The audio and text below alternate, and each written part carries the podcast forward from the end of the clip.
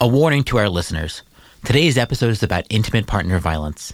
It will include descriptions of physical and emotional acts of abuse that could be upsetting, and I suggest that if those are things you don't want to hear, you skip this one.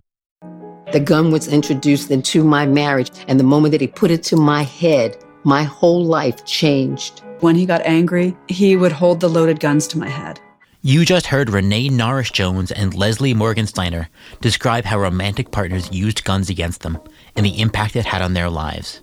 Their stories are far too common, but rarely told. Turn on the local news, and you're bound to see gruesome scenes of women and men killed by their romantic partners, most commonly with the use of a gun.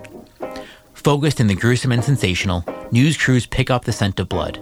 And we should continue to see and be horrified and saddened by every single one of these tragedies.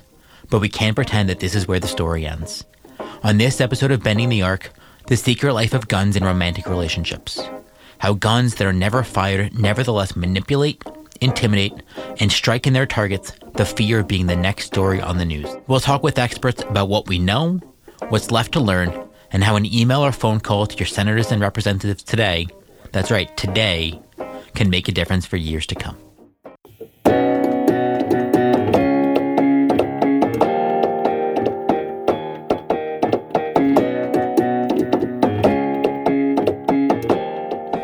Welcome to Bending the Arc, the podcast from the University of Pennsylvania's School of Social Policy and Practice. I'm your host, Dan Treglia. On today's show, the violence that doesn't make the news and isn't mentioned at the March for Our Lives the non fatal use of guns in romantic relationships. And we're going to finish the episode by talking about how the major legislation that protects victims against abusers, the Violence Against Women Act, or VAWA, is about to expire and what you can do to save it. So if you're pressed for time and you want to know how you can reach your senator or congressman and what you should tell them, skip to about five minutes left in the show. Otherwise, stay with me, and you'll learn an incredible amount about the extent of intimate partner violence and the subtle ways that abusers control, manipulate, and inspire fear in their victims in ways that leave no physical signs, but emotional and mental scars for the rest of their lives. Today, we'll be joined by our stellar podcast fellow, Emily Berkowitz, a Penn Master student with extensive experience working with victims of relationship violence. But before we go much further, let's lay out some of the basic facts on what exactly we mean by intimate partner violence and just how widespread it is.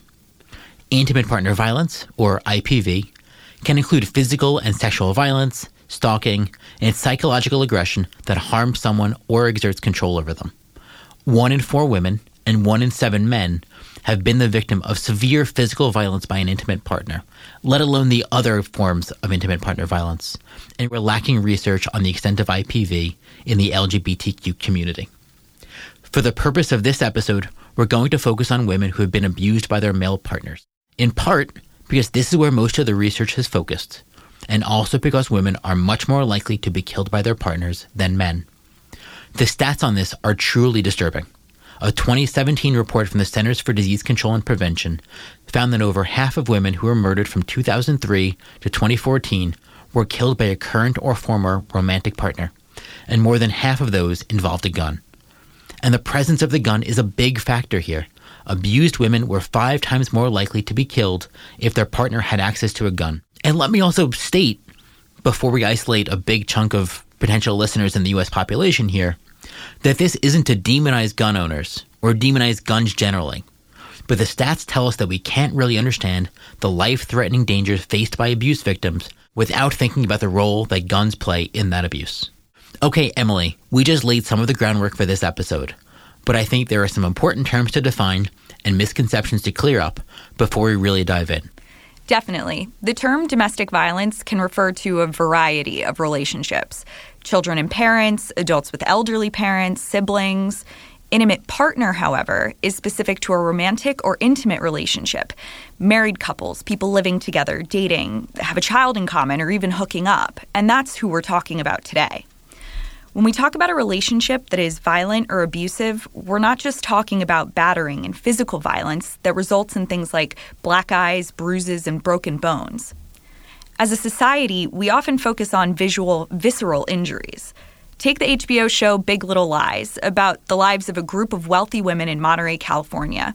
It's arguably one of the most accurate depictions of the cycle of abuse, but it also leans on graphic images of rape, black eyes, and beating to drive its point, which is not to say that's inaccurate or wrong, but rather to illustrate the point that we are pulled to empathize more with physical danger and the threat of homicide than psychological fear. One of the questions I hear most often is how does someone end up in that situation? Why don't they just leave? You mentioned Big Little Lies a second ago, and I think one of the other pieces missing from depictions of IPV in both fictional and news accounts is a critical concept called the cycle of abuse. Tell us what that means. Well, think about it this way if you went out on a first date with someone and they threaten or hit you, would you go on a second date? Probably not. Abuse doesn't start right away. It slowly builds over time until a victim becomes trapped for any number of reasons. Like they don't have the financial resources, they've been isolated from friends, family, and loved ones. They fear social or institutional blame and shame if they seek help. They're concerned about their children. They wonder will their partner try to get custody? Will they harm the children? Perhaps the partner has also threatened to harm the victim, himself, or someone she cares about, like a pet. When an abusive partner has access to a gun, that threat becomes even more realistic. Abuse usually follows a behavior pattern known as the cycle of abuse, and it has three distinct phases the honeymoon phase, the tension building phase, and then the incident. To put it simply, during the honeymoon stage, the relationship is good and happy. Then tension starts to build slowly and ends in a violent incident. And again, this violent incident does not need to include a visible injury. An abusive partner will then often apologize or make promises that it won't happen again, which then restarts that honeymoon phase. The hope for change can make it very difficult to leave. It's very confusing and painful to be hurt by someone who says, I love you. This sounds very familiar to what we heard in our episode about human trafficking with Blanca where a trafficking victim is often wooed by the appearance of love before discovering that they have fallen in love with a pimp who has isolated them from friends, family, and social institutions like schools, and now they're being forced to strip or have sex for money. In that case, the goal is money and power, whereas in IPV, it's power and control over one's intimate partner. So we wanted to go deep, not just into intimate partner violence, but the role of firearms in those relationships. Emily, you talked to Dr. Susan Sorenson, professor here at SP2 and executive director of the Ortner Center on Violence and Abuse in Relationships. She studies firearms, intimate partner violence, violence against women, and child abuse. Now, these are fields that are so often studied separately, each falling into what we in the policy world refer to as its own silo. But Susan has dedicated her career to the overlaps. Yeah, and like many people, Dr. Sorenson began her career seeing gun violence and abuse in relationships as distinct issues. But about 15 years ago, she began to identify those connections that you mentioned in the beginning of the episode. Um, I had been doing research on uh, intimate partner violence, violence against women, child abuse, um, as well as research on firearms for quite a few years. And I, like a lot of people, tended to think of these as distinct and separate issues. And it wasn't really an aha moment, but at one point I went, wait a minute, there is overlap here. And that point, it was maybe, oh, you know, 15 years or so ago. Mm-hmm. It wasn't really an area of interest uh, to many researchers. So it was bringing together the edges of two fields at that point in time. What makes Dr. Sorenson's research so unique and critical is that she is focused on issues of non fatal gun use. Most of the field that studies firearms and IPV focuses on mortality and women's deaths. It's easier for researchers to study the deaths because literally there is a body there. Uh, it's easy to count. It's much more challenging to get information about the non fatal uses of gun, particularly those that don't involve some sort of injury where somebody ends up seeking medical care. But the work I've been doing most recently has focused not so much on women's deaths as focused on their lives and how guns factor in to women's lives. In particular, the field is missing how guns impact behaviors that are often referred to as coercive control, a term developed by Dr. Evan Stark of Rutgers University. And that topic has been the focus of much of Dr. Sorenson's recent work. Coercive control describes how domination, degradation, and surveillance are used throughout the cycle of abuse to entrap women, It doesn't focus on episodes of injury, it focuses on the persistent fear women experience in abusive relationships and how it degrades their dignity and sense of self.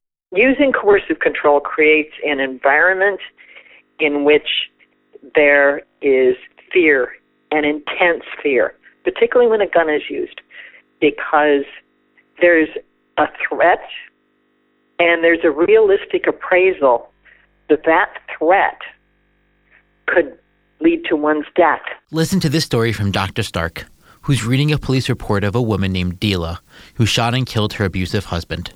Dila turned herself in immediately after shooting him, and Dr. Stark was shocked by what she told the police on her way to the station. Dila takes the gun that he's had under the pillow, shoots him four times at point blank range in the head, then goes downstairs, calls the police, and this is what the police officer wrote about Deela when she got to the station.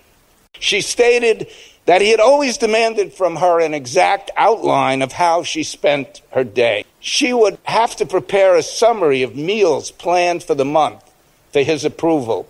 She said, quote, he was never happy with macaroni or steak or potatoes, but instead demanded meals such as veal marsala.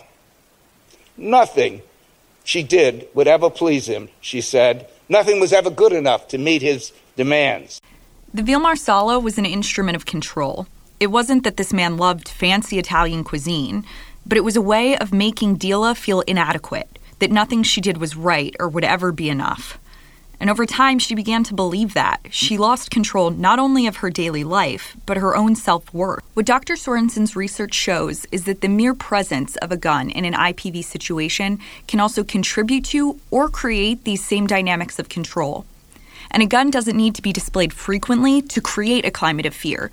Just knowing a gun is there makes a victim more likely to accommodate their partner rather than challenge. It makes them more cautious. Imagine a situation where a woman confronts her partner for reading her text without her permission. And as she demands an explanation, her partner simply pulls out his gun and begins to clean it. So often, the conversation ends as soon as the gun comes out. It never has to be aimed, it never has to be fired, because she recognizes the imminent lethal threat and is likely to back down. When partner brings out a gun in that circumstance, the woman backs down. You can get a woman to do what you want without having to touch her. A gun used in an intimate partner's violence setting is very similar to how a gun would be used against any of us or how we might react if someone approached us in a street, pulled out a gun and said, you know, give me your wallet, give me your purse. Our reaction is, whoa, we put our hands up and back down and say, okay, it's, okay, here, let me give it to you, let me give it to you. Um, that's the typical response. Whereas if somebody uh, comes up with a balled up fist and said, you know, give me your wallet or your purse, we might try to run away. We might try to escape that circumstance. We might resist in some way. That's what might happen in a hold up in the street, and that's my sense of what happens in the home as well. So IPV advocates hear this question why doesn't she leave all the time? But the data clearly show that women are at highest risk for being murdered by an intimate partner as they're trying to leave. Exactly. IPV advocates suggest we ask instead how does an abusive partner prevent them from leaving? This takes the responsibility and blame off of the victim and recognizes that though she may want to leave, there are many barriers to exiting a relationship. Research has shown the highest risk time of being murdered by an intimate partner is when a person's trying to end the relationship, when they're doing exactly what society tells them to do. They are increasing their risk for being killed. If IPV is all about gaining power and control over another person, leaving or breaking up in a relationship is the most significant loss of power and control. So we come back to Dr. Sorenson's urgent point that we need to care about women before they have broken the cycle of abuse. Guns matter in women's lives as well as their deaths. So now let's make the transition to what are we doing to help victims of abuse, prevent abuse, and prosecute abusers. The most comprehensive policy for the protection of victims of intimate partner violence is the Violence Against Women Act, or VAWA, which was part of the Violent Crime Control and Law Enforcement Act of 1994. It was the first bill to recognize domestic violence as criminal activity, and it provided funding to train officers, judges, and others on how to respond to what is referred to in the law as domestic violence and what we've been calling IPV. VAWA also barred people convicted of a domestic violence felony or who were subject to a protective order from possessing, owning, or purchasing a gun. In 1996, the Lautenberg Amendment expanded these protections to include misdemeanor offenses as well. Then Senator Joe Biden drafted, introduced, and advocated strongly for VAWA. It's the single most significant and direct way to measure the character of a nation. When violence against women is no longer societally accepted, no longer kept secret, when everyone understands that even one case is too many, that's when it will change. In 1996, the Lautenberg Amendment expanded these protections to include misdemeanor offenses as well. But federal law still has a loophole you could drive a truck through. Current law requires that the couple either currently or formally have been married currently or formally have lived together or have a child in common. So somebody has to meet one of those three cri- criteria. So if you have a dating partner who threatens you with a gun, it doesn't fall under the jurisdiction of federal law. I think it's astounding that not only were these loopholes kind of written into the original legislation, but that they still exist. We still haven't fixed them. Right? And in Ohio, protective orders, which are also known as restraining orders, were only made available to boyfriends or girlfriends this past April. Georgia still hasn't expanded that protection. And more broadly, like Dr. Sorenson was talking about, there are 23 states who have passed legislation to expand the definition of intimate partner to include dating partners in order to close that loop. But progress is slow. For example, California just passed their bill in August, and there are 27 states still to go. So, what role do law enforcement play here? I think Susan said that IPV is widely believed to be the single most common type of call that law enforcement responds to, and they're probably the most dangerous. Right? They're the first person to see both the victim and the abuser after a call is received. So, what is their role here, kind of particularly as we think about the use of guns in, in intimate partner violence? So, in Pennsylvania, along with 12 other states, police officers are required to remove firearms at the scene of a domestic violence incident. There are five additional states who authorize police officers to remove the guns, but they don't require it. This is a step in the right direction, but the problem is is that if the gun isn't used in a way that causes visible injury, it will likely remain in the possession of someone acting abusively. See, police officers and first responders aren't routinely trained to ask if a gun was involved in the incident. That's what we need to change. First responders would be wise to ask about gun use when they encounter a woman who has been abused because she might not mention it. She might not be aware of how much the gun has affected her. But it's a way for the first responders to better understand what's going on, as well as what the actual risks of the violence escalating to be a homicide might be. So we've got maybe billions of people listening to this. It's on the internet, so who knows? Um, so there, there's power in numbers here. What can we, what can our audience do to help here? Well, to our local listeners, you can support policy change at the local level. Like here in Philadelphia, police officers are already receiving training on responding to domestic violence calls appropriately. But in that training, they aren't learning to routinely ask if a gun was used during the incident. Check out the initiatives through local IPV resources like Women Against Abuse, Lutheran Settlement House, Women in Transition, and Congreso to find out how you can support that shift. National, state, and local coalitions across the US are also frequently sharing information about how to contact your representatives and what policies can help better support victims of IPV. October is coming up. It's Domestic Violence Awareness Month, so there will be a lot of action steps shared in these coming weeks. Get on the newsletter, sign up. You just mentioned VAWA, and we talked about this at the beginning of the episode.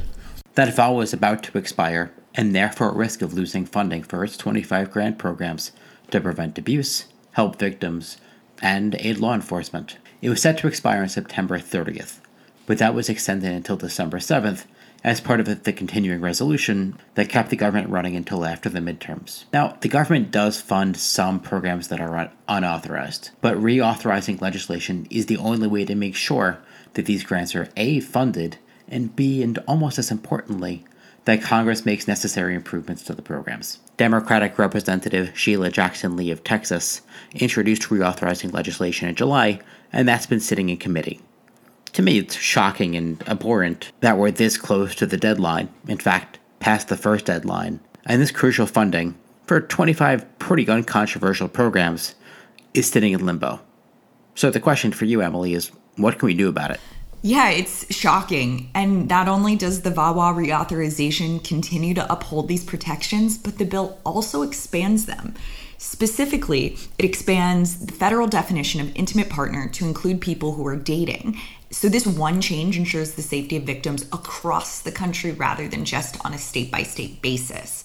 The bill also includes a nod to restorative justice, which promotes new ways of combating IPV without relying on law enforcement because not all victims of domestic violence feel safe calling 911, especially those who are undocumented or black. And so the VAWA reauthorization will offer funding to identify alternative routes towards safety. So to take action right now, head to four, that's the number four, VAWA, V-A-W-A dot org. Again, that's forvawa.org, where you'll find tons of resources on how to contact your representative and what to say. You can download a toolkit to educate your policymakers about the importance of the reauthorization. You can read the letter of support for VAWA. You can also learn about uh, how to write an op ed or a letter to the editor about the importance of passing this legislation. There's even a section entirely about firearms and domestic violence and how this new reauthorization can create change. We'll include these details in the show notes. You don't have to remember them, although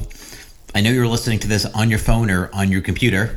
We don't go out over the airwaves. So go to the website right now and you can make a difference this very second. And be on the lookout for more resources in October. As Emily mentioned, October is Domestic Violence Awareness Month, and to expect more resources from the National Task Force, from the National Organization for Women, from advocacy organizations, and other organizations whose primary mission is to protect victims of intimate partner violence.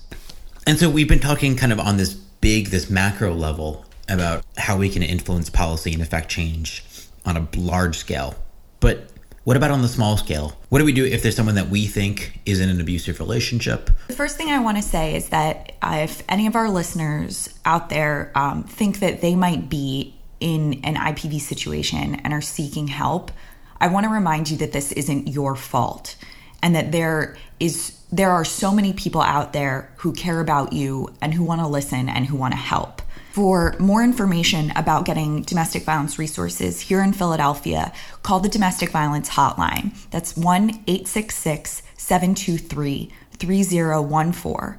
And for any of our listeners who are outside of Philadelphia, there's the National Domestic Violence Hotline. You can head to thehotline.org to chat online in a safe and secure way, or you can call 1 800 799 7233. If you're a friend, if you're concerned about a loved one, I encourage you to be there for them and to listen.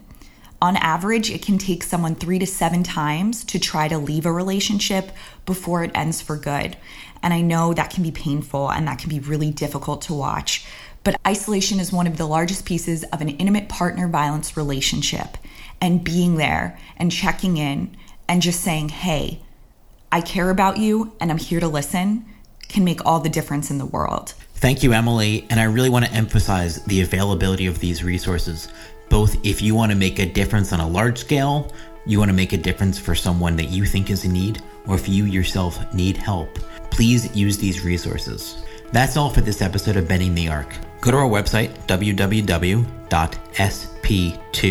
that's the number two, dot U-P-E-N-N dot edu slash bending the arc for more information about intimate partner violence the resources we mentioned, and learn how you can get involved. And you can subscribe and find back episodes on iTunes, SoundCloud, and Stitcher.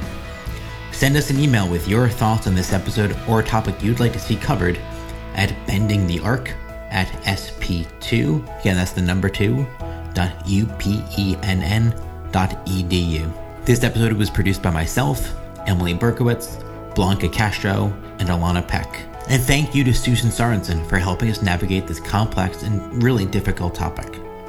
We'll be back with a new episode in October. Bye bye for now.